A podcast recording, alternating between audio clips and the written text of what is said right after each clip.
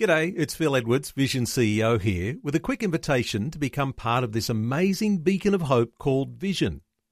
Together we can put our love into action to help people of all kinds build or rebuild their lives on the truth of God.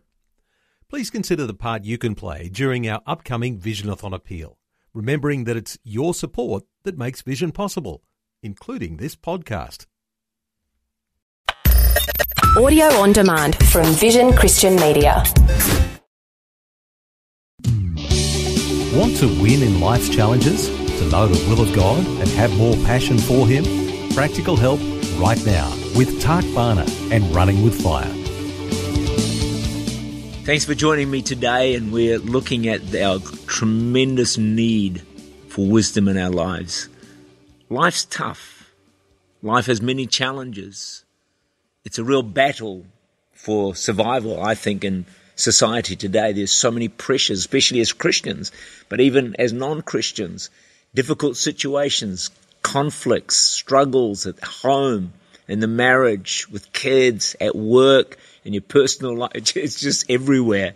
Life is a challenge, and one of the greatest things we need in life to navigate through all of the difficulties that come our way is wisdom.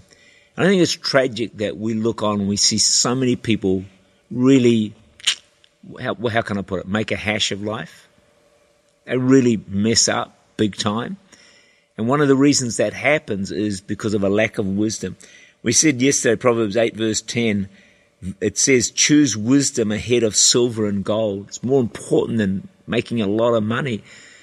People with a lot of money not necessarily that happy or do that well in life.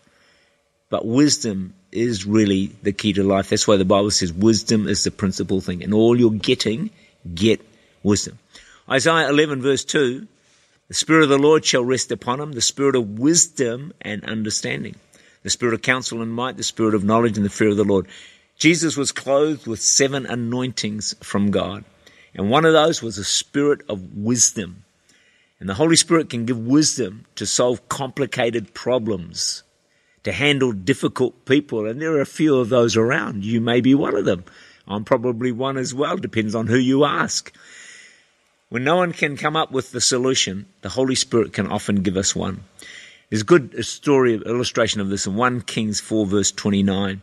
And God gave Solomon wisdom and exceedingly great understanding and largeness of heart like the sand on the seashore. So in 1 Kings 1 Kings chapter 3, two prostitutes come to Solomon claiming a baby son to be their own. And Solomon said, because they're fighting over whose baby it was, Solomon says, Bring me a sword. Then he gave the order cut the living child in two and give one half to one and the half to the other. The woman whose son was alive was filled with compassion for her son. So she said to the king, Please, my lord, give her the living baby, don't kill him. Then the king gave his ruling that obviously this woman with the compassion was the mother of the child.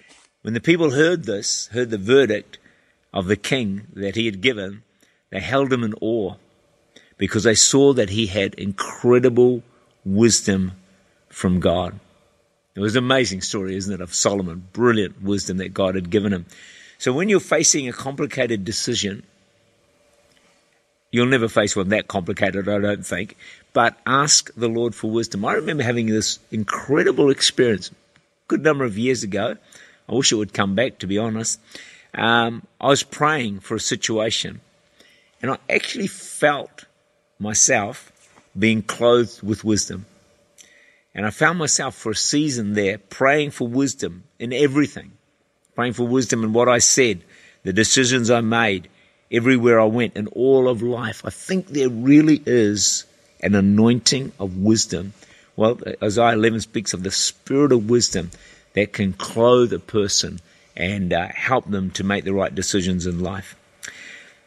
Probably the greatest source of wisdom is the Bible, God's Word. It's God's handbook for daily living. And few things are more important, in my opinion, than increasing our knowledge of the Bible. Not just increasing our knowledge, but also doing what the Bible actually says. Be doers of the word, not hearers or readers only. There's a preacher, and his car was not synchronized in first gear, which meant that the gearbox was soon in trouble. So he took the garage, it took the car to the garage. The mechanic said, Hey, Rev, you should have read the manual. And he told him how the car manufacturers provide a manual which, if the owner uses and applies, will help him get a good run out of the car.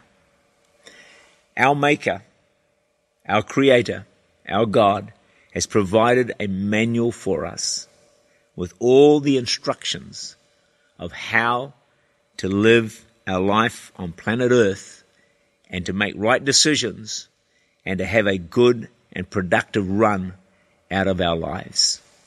In order for us to do that, we can't just have a Bible sitting on the table or sitting in the bookshelf or occasionally opened once a week, once a month or whatever.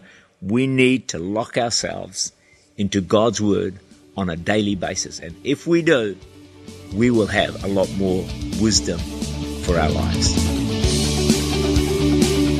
Tak Bhana is the Senior Pastor of Church Unlimited in Auckland, New Zealand.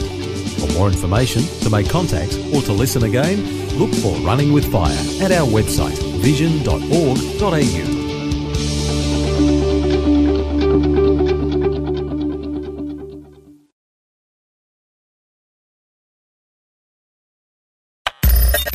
Thanks for taking time to listen to this audio on demand from Vision Christian Media.